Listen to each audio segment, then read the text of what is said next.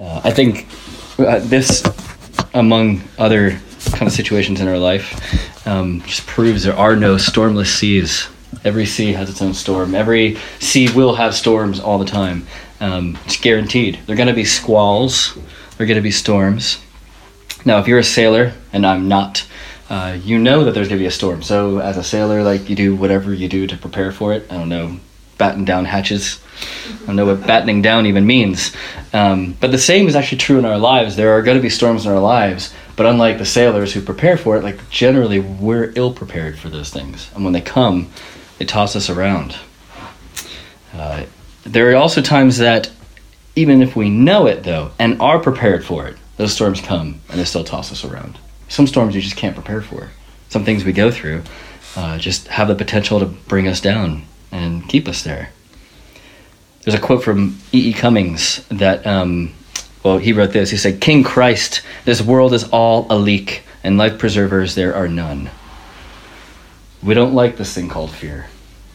Who would? I mean, biologically, we are predisposed to hating fear because otherwise we would die. So it's good to have fear.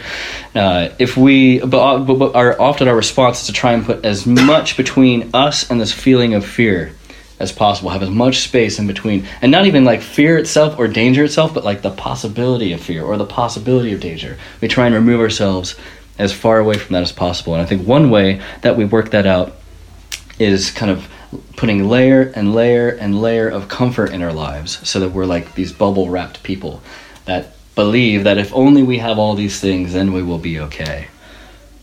I mean, comfort has to be the farthest thing from fear. So we're going to pick comfort to remove ourselves from fear. From fear. So we pick this, we pick that, we put it all on top of each other. But these layers end up being really thin, and all we need is like one storm to kind of undo it all. And underneath all those thin layers of comfort lies an anxious desperation, because at any point a fear squall can come. And in searching after comfort, we find that's a leaky bucket. There's always more comfort to be had. We can never have enough. It's kind of like money. After you chase after money, it's not like you ever like, oh, I have enough money now. I was like, ah, oh, what about 10% more? I could do this. Like, oh, if I just had, like, what about this level of comfort? I could just do this. There's always more money. There's always better jobs. There's always more friends. There's always more entertainment. And we try and heap all of that on top of ourselves so we can cover up our feelings of fear. We try and have the weight of our comfort push those fears down but it can never remove it. And it will always be with us. And when a storm hits, and it will, if you're not in one now, just wait because it come. We'll find out we aren't enough. And that is why we live in fear. All of a sudden, our comfort that we had was disrupted, and we don't have the power and control that we thought we had. Every other part of our lives tell us we're in control, we are powerful. And so we really think we're in control, we really think we're powerful. And when we find ourselves not, that's unnerving. King Christ, this world is all a leak, and life preservers there are none. So, when in a storm, like the disciples, we realize we're not enough and we live in fear. And only Jesus has the power to rescue us in that kind of storm. And I think this story teaches us about rescue. It also teaches us about the identity of the rescuer. Because Jesus is this surprising king that no one expected, but the one that we all needed. He really, in this story, t- shows himself to be God. And I, I just I actually really like the way that Mark tells this story. It's a vivid telling. He says like, oh, there are other boats out there. He doesn't say like Jesus wasn't there. It's like Jesus, he was asleep, sleeping on this cushion. The cushion wasn't like a um, kind of like a, a nice bed or something. It was like this like uh, sandbag kind of thing of ballast to keep the ship afloat. But it was a place where if you didn't know how to sail or fish, that's where you go, probably to help the boat kind of uh, be able to be steered or oriented or whatever you do to a boat, make it well. Um, so that's where people should have been. Uh, and then he has like the brave, the waves are breaking over the boat. It says they were like nearly swamped. It's kind of like this really vivid telling that Mark has. And w- what I want to focus on in the story, though, is how, how it teaches us about what we do with fear, about what we do when we realize we're not in control. And so we're going to look at fear when we're threatened, then we're going to look at fear when we're rescued, and then we're going to look at our question of Jesus, the one, same one that the, the disciples are asking Who is this? So let's first talk about our fear when we're threatened. So it's a great storm, and in a great storm, we don't think God's enough, we're not enough, nobody's enough and nobody cares. There's this furious squall. The storm is going on. A storm big enough for these experienced sailors to be afraid. Remember, they like that was their job was to sail and to catch fish. And these guys are afraid. So it wasn't like a bunch of newbies. Like, well, what do we do? The boat's a little rocky. They're like, we could probably die. And they're fearful. They're flailing about. I mean, the disciples at this point have seen Jesus heal a man's shriveled arm. He's seen they've seen Jesus heal a paralyzed man. They've seen Jesus not only cast out demons, but like tell them to be quiet, and they don't and they don't speak anymore. They've seen like amazing things. And this guy is sleeping and they're still freaking out. And also, these disciples weren't just random people, these were the people who left their lives to follow Jesus. They were dedicated to Jesus. They were following Jesus. The reason why they're in the boat is because they were doing the thing that Jesus told them to do. So they're not ignorant, they're not heartless. They know all about the good news of Jesus being king because previously Jesus has already charged them to preach that good news. So they know all the things. But now they're in the storm. They didn't have the shriveled arm before. They weren't paralyzed before, but now they are in a problem. And they're freaking out. So they rebuke Jesus. They're like, what? So like you don't care if we drown? Like what's the deal? I mean, this is according to them even, this is like the king of the world. It's like, oh, so you don't care if we drown, Jesus? Thanks, go back to sleep. Hope that cushion's really nice. I mean, but they misinterpret Jesus' peace as actually not caring. Because Jesus is at peace, and they don't get it. Jesus is relaxed. It's not like he doesn't know what a storm is like. It's not like he doesn't know what life threatening conditions can be like. He created the world, but he's able to sleep. Uh, there's a famous author named Dallas Willard who was once asked to describe Jesus in one word, and really quickly he said, relaxed. That's how he describes Jesus. And this is the one who is bringing the new kingdom to bear, bringing the new heavens and earth to bear on the world, and he's relaxed about it. He's never hurried, he's never anxious, he's never fearful. Unlike us, he actually does carry the world on his back, and he's still relaxed. In the middle of a storm where his boat is being swamped, he's not even steering the thing. He's asleep. He's not in control of it at all. He's below. The Son knows how much the Father cares for him. And Jesus in this moment has a peace that is transcending the understanding of the disciples. I once had a neighbor that owned a sailboat. Uh, I was 12 at the time, and so this 25 foot sailboat looked like a big, massive thing. It had a cool like cabin that went underneath, had like a sleeping area, like a whole kitchen, a kitchen that still stayed upright even if like the boat rocked. It was like on a swivel thing. It was really fun.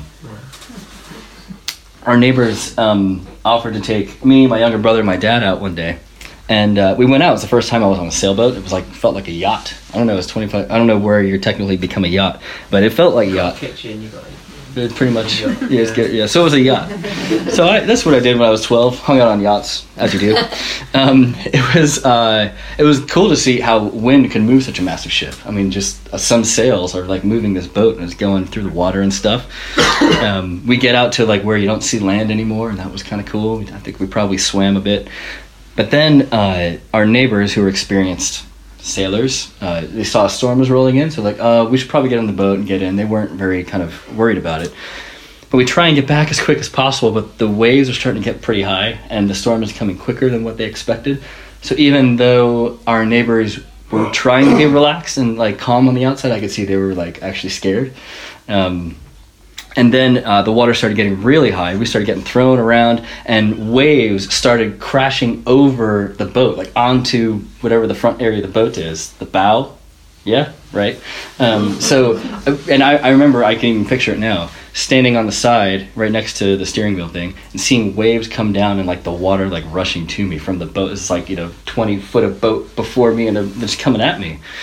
Uh, I mean, there was one point actually where it got so bad, where, and my brother was ten years old at the time, and he was like small and skinny, and so a, a, wave actually came and crashed, and like my brother was almost like on the verge of going overboard, but my dad had his life preserver on, or like was holding onto his life preserver, and so he didn't fall overboard, but he was like completely freaking out, and so after that we all went underneath in the cabin and we're kind of like huddled because we're all like wet and cold and like, are we gonna die? I don't know what's going on. My dad didn't know. He didn't know what's going on. None of us knew what was going on. I mean, I was scared. Everyone was scared. Even the experienced people were scared. I remember thinking, I this was really fun, but I don't want to be here anymore. Like I'm ready to be back. I'm ready to be back home.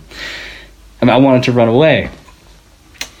And uh, with fear, though, I'm, obviously I couldn't run away because we were stuck there. How do we react to fear? How do you react when you see those waves coming over the bow and you know you're going to get soaked and wet and you don't know all of like all the situation possible so maybe you could not make it maybe you could. Maybe it's a big storm maybe it's a little but you don't even know you even have enough information to be able to make that. What do i do? And what do we do? In our fear we blank. In our fear we try and overcompensate or if you fear the well-being of your child, you're going to be overprotect, overprotective, like a helicopter parent, and your world will become theirs. We know this from experience. Um, we want to protect Colin, we want to love him, but like if if we're afraid that he's not going to make it or something, and if we're not putting trust in God in that, then we're just going to be overprotective in it. That's not a life of faith. That's a life of fear. In our fear, do we try and dominate? If you fear being seen as incompetent or not enough, in your personal interactions, you got to try and talk your way so that others will see you as competent and others will see you as enough. You won't be relaxed, you're going to be anxious. In our fear, do we hoard away what we're called to be generous with? Our time, our money, our kitchens and dining rooms, our houses. These are all gifts from God that we are all called to be generous with. If we're fearful with them, if we're afraid we're going to lose them, we're afraid we're going to get messed up or whatever, we're not going to give those things away. We're going to keep it to ourselves. I'm just talking about. I'm not just talking about stuff. I'm talking about money. Uh, talking about time. I'm talking about um, our emotions, our relationships. I mean, living in fear can look like stockpiling as much as comfort as possible to somehow protect against those threats. So, a life of fear can look actually very comfortable on the outside. It might look comfortable out there, but in response, it's just it's it's just fear. When the storm comes, we're confronted with our complete inability to make the world how we want to be. And that's scary. Because we're used to thinking that we have this grip on the world, that we're in control, at least in some way. But in reality, we really don't have that grip.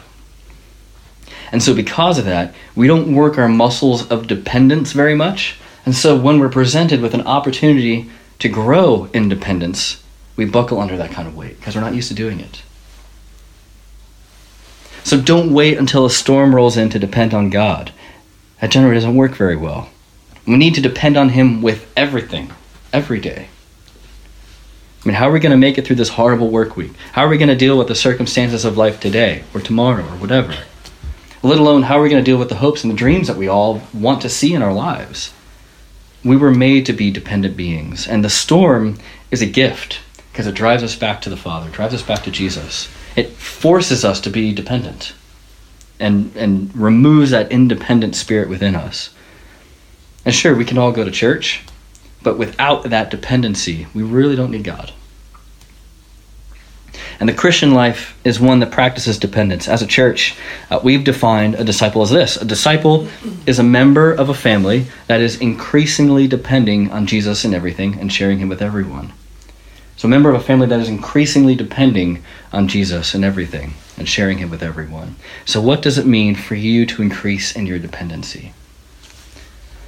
Colin has a catechism that we go through sometimes, probably not as much as we ought to. It's like a question and answer thing, and they have like songs and stuff. It's like oriented for kids. But the very first question is this: is what is your only hope in life and death? I mean, it starts starts big. You're asking like a three year old, hey Colin, what is your only hope in life and death? and the answer is, I'm not my own, but belong to God. That is our hope. Whether living or dying, we are not our own. We belong to God. We depend on Him because He's dependable. He's good. He has our backs. He's with us. He will never leave us. He's never going to forget about us. He sees us at our worst. He, he knows us to be even worse than we believe we are, and has never, nor will He ever, turn His back on us. We are the apple of his eye. So let's lean on him. Not ourselves, not our partner, not in our own ability to get the things we want. Christianity is a rebellious protest song that we play in the face of our own self reliance. We are not enough. Jesus is enough. Now, I have a little sidebar here about talking about miracles because uh, Mark has a lot of miracles, and there's going to be more miracles to come.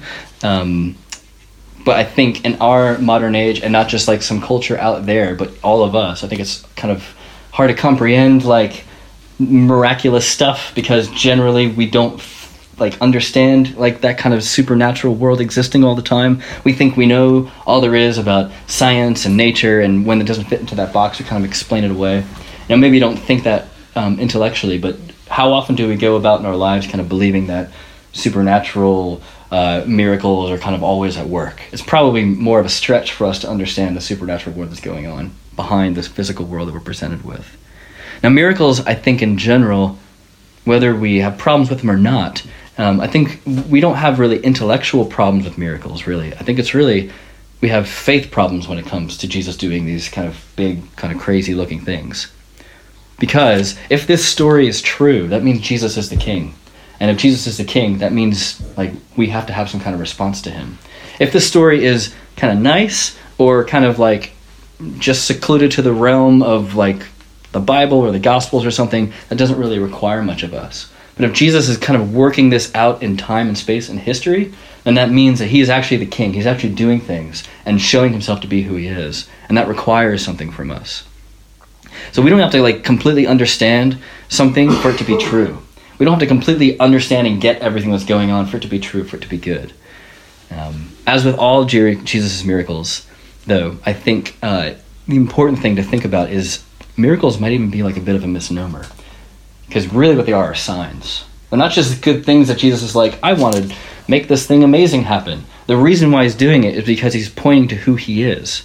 There are signs before their miracles. There, there are signs pointing to who Mark says Jesus is in Mark 1. It says this is the, the story of Jesus, the King, the Son of God, the Messiah. And so that is why these miracles are in here, is pointing to his identity as the Messiah, as the Son of God. So that's a bit of our fear when we're threatened. Now that makes sense. We should be we should be afraid when we're in storms. Like or at least our first response. What do we do with that fear? Well, we should take it to Jesus, right? So if we're in some kind of storm, yes, it's fearful. Now, what about when we're rescued? We're still, or the disciples are still afraid. And we know, of course, isn't just a story about the disciples, it's a story about us. So when the disciples come face to face with God, they were actually like even seems to be even more afraid of that in the storm. So the, the disciples rebuke Jesus like, "Teacher, what? Like you don't care if we drown?" In kind of like sarcastic kind of way. So Jesus first rebukes the storm with these three words: "Quiet, be still." He tells the fury and the rage to be at peace. And unsurprisingly, if we know Jesus' story, things happen when he speaks. But then Jesus rebukes the disciples. He says, Why are you so afraid? Do you not have any faith? Jesus is saying lack of faith leads to fear. Why are you so afraid? Do you not have any faith? See, they're like they're opposite. We think lack of control is the problem. Or we think maybe not having enough power or not like figuring out things well enough. That's what like that's what brings us to fear. But Jesus is saying it's actually your lack of faith that causes you to fear. Our real problem is like the disciples, a lack of faith. And also, Jesus is rebuking the people in the boat, the disciples. They're not outsiders. He's not saying to all the other people in the other boats, Why are you guys so afraid? Or to the crowds that he had to get away from, How come you guys are so afraid? He says to the disciples, people who have some measure of faith, but obviously like not a ton, um, people who have chosen to follow Jesus. So that is for us. Jesus is speaking to us. Why are we so afraid? And verse 41, I mean, it, it's interesting how it's written in the Greek. It's a little bit strange. It says that they were full of fear, of fear. It's like they're filled with a great fear, and then also says like of fear. So there's like this like compounding interest of fear going on or something in their hearts. So why are they terrified? Why would you be afraid? Like they they were uh, very rude to Jesus. He did the thing that they said, and then they're still afraid. What's the deal? Well, he saved them. Well, I think when we come face to face with God's truly awesome power, it can be scary. Because then, truly, the facade of our control, of having it all together, of, it's all right. it's a better sermon, probably. That's right. so when, when we come face to face with God's awesome power, um, that facade of control, of having it all together, of, of at least in some way, of, of feeling like we have ownership of this world, like that's shattered. These disciples can't hang on to that anymore. They are incomplete specks of dust, little specks of dust, in a plan far bigger than they could have ever imagined. They don't know the entire plan, either do we. Powers bigger than us scare us because we can't control it, and it can have power over us. Just like the storm, the disciples are helpless under Christ's power, and that's scary.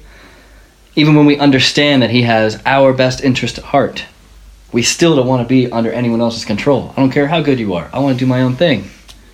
Even if it means that we miss out. We're scared about giving up control, giving up power. Mm-hmm. But here's what this story teaches teaches us is that all that power and control we think we have is just an illusion. A storm can come and take us away any second. Now, many of us here want to follow Jesus. All of us here want to follow Jesus. We're here for a reason. We want to live lives of faith. We want to live out those lives, or at least that's what we tell ourselves. But in reality, I think we probably have like very few moments in our days where we feel like we're truly living out lives of faith. I mean, last week, did you feel like naturally you were just inundated with the supernatural? You're just like, oh, I'm just floating from faith to faith.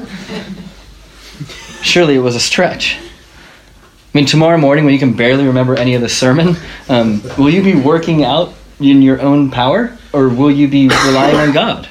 Now, I'm not talking about like the very quote unquote spiritual things like praying and coming to church, things like that. I'm talking about like sending emails on Monday when it's really boring. I'm talking about dealing with colleagues, with juggling the limited amount of time we have each day, sitting in that meeting that you're just like, why am I even here? Um, coping with being tired or exhausted or overwhelmed, all those things. Because that is our life. Those are really our lives. Do we live lives of faith in that? I mean, for all of us in our time, our standard starting point is one that it creates like a stretch of the imagination to believe and understand that the spiritual life is at work at all places at all times. Because it doesn't feel like it. At least we have this idea of what it should feel like, and it's not that. So if we're not engaging actively in this reality of, of this story, if this story doesn't really become a part of who we are, um, then we will rely on ourselves. Because that's what we do. That's our default mode. And generally, you know, we can probably do it okay. We're not like horrible people like leeching off society in all its ways. Like we know we're contributing, we're doing our thing, but deep down that's not enough. Christianity calls us to more. And this is where dependence comes in a practice of dependence. And that's a, an ongoing daily reminding of ourselves that we are not our own and that this world is permeated with the glory of God. That we by ourselves are prone to miss it completely. And who is it we depend on? Who do we ask for help when trying to navigate in storms? I mean, that's what the disciples are asking. Who is this? Even the wind and the waves obey this person. He has control over nature. Who is this? So let's maybe answer their question.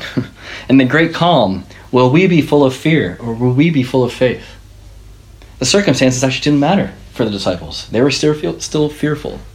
And their rhetorical question in verse 41 shows how much they have missed the point in verse 40. Jesus says, Why are you so afraid? Do you still have no faith? And they didn't even talk to Jesus, they're talking to themselves. It just said, Give us this faith. Like, tell us more. Like, what, what just went on, Jesus? Teach us. Or give, help us not have fear. But they were terrified and asked each other, Who is this? You just like picture them like murmuring to each other while Jesus is like waiting for them to interact with him.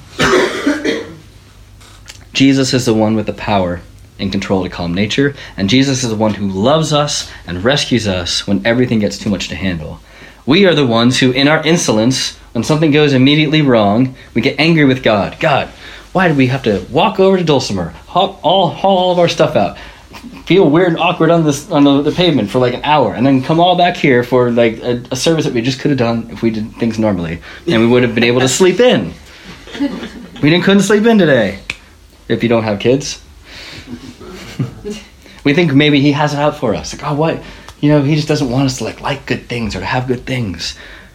And we think maybe he'll save us, but he wants something more. He does want something more. He wants us to live a life of faith. He wants us to leave our fears behind. He has saved us from that, and now he wants us to live out those new lives of faith. So Jesus, the Messiah, the Son of God, has taken on all that we should be afraid of. Everything we should be afraid of, he has taken it on. He's put it to death. What do we have to fear? The wind obeys him, the waves obey him. What are we going to do? Who is this Jesus?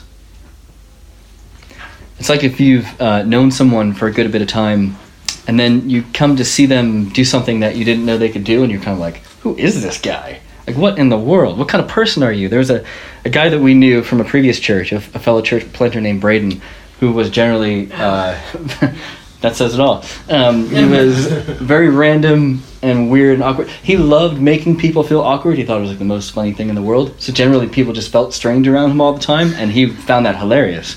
Um, he had a very kind of strange sense of humor, and uh, especially when like I was around him a lot, and he was like that.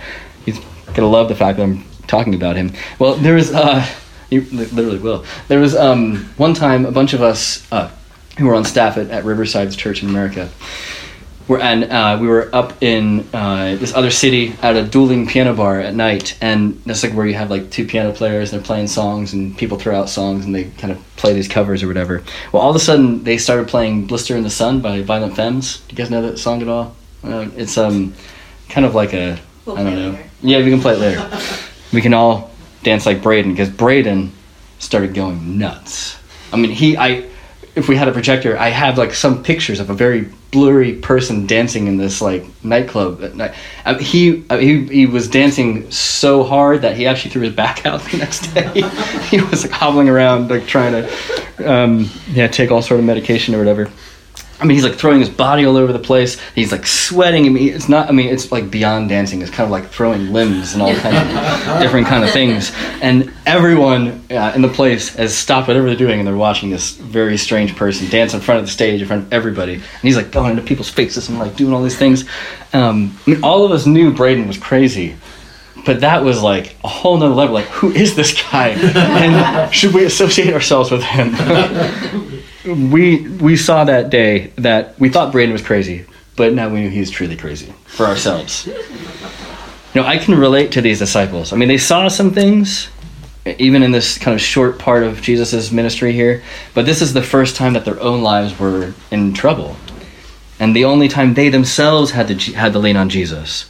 Maybe they thought Jesus was powerful, but this is like a whole nother level. Seeing Jesus control all of nature. So, what is this like for you? Is Christianity or a new church plant a good idea for others first? Or do you see yourself in that boat, wondering about who this Jesus is? Are we living out lives of fear or lives of faith? Because this story isn't just a demonstration of power, it's Jesus revealing himself who he is to us. It's a revelation.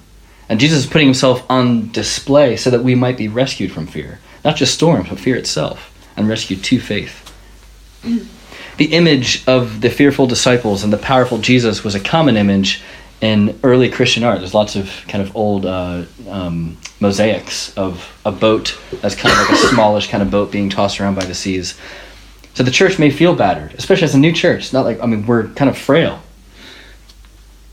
And there may be waves coming in, and we may feel like we're about to be swamped. We may feel like we're about to be overwhelmed, either as a group or individually.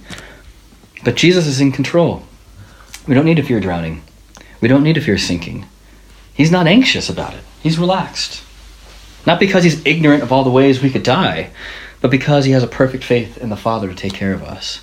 And Jesus is with us, therefore we have nothing to fear. A life of fear, no matter how good it looks on the outside, is not a life of freedom. Only faith in King Jesus gives us the rescue that we need. So, how are we going to react when the ship rocks a bit too much? When we try for yet another venue and it falls through? Or other more important things that are going on in your lives outside of a Sunday venue for us? Will we need to be rebuked like the disciples for losing our nerve, for losing our faith? What will it take for us to know that Jesus is God and will protect us even through death? And that kind of, of dependence is the Christian life. So the good news is that if we follow Jesus, he has already saved us from the worst that we could imagine, from ultimate destruction. And if we truly believe that, I think the only way it shows if we truly believe that is how we actually live in, in the present. If we truly believe in the future and the past has been taken care of Jesus, then our present will be different. It allows us to face all the much lesser threats that we're going to face throughout our time here on earth. Now, we're not promised a life free from all storms, of course. We know that. We're going to go through storms. Though there is one storm that, because of Jesus, we will never have to go through ourselves. Because Jesus already went through it. The storm of being under the penalty for all of our wrongs, all of our lack, all the little storms that we have actually created in our lives, Jesus took all that on and put it to death. And so we find that we are the paralyzed man in need of renewal. We are the shriveled arm in need of wholeness. We are the sinners, the outsiders, and the, all the tax collectors needing a new life and a new community. We are the disciples full of fear. And Jesus is a surprising king who saves us from all of that and all of our storms. And when he rose again, he gave us whole hearts to actually depend on him fully in all of these things. So we're protected and preserved through death. Surely we should trust him in the storms of our life. A life of faith is much better than a life of fear. And when Jesus was facing his storm, he had these disciples who were in the boat, he had them around for a meal. And in the middle of this meal, he told them he was going to be killed for them. And that every time they gathered, they should eat and drink to remember what he's done. So he saw the bread, he took it, and he broke it. He said, This is a symbol of my body, broken for you. When you come together, eat and remember what I've done. And when he took the wine, he said, This wine is a symbol of my blood poured out for you. And when you come together, drink. Knowing you're saved to a new life, a life of faith, not of fear. And so his body was broken and his blood was poured out, and a new family tradition was born. That's why we do this every week. And what we're saying when we take in the bread and the wine is this just as we are dependent on food and drink to live, just as much as we need that in order to survive, those who come up here and eat and drink are dependent on Jesus in their lives, no matter what may come. All the good times, all the bad times, and all mostly all the in between times. So if you don't yet believe this, please don't take this yet. But if you believe it, it doesn't matter if you're uh, um, part of Redeemer or not, we want you to kind of enjoy. And um, we know if you're part of Jesus' family, that's who this table is for. Jesus is big enough, loving enough, is more than enough to take care of us in our storms. Let me pray.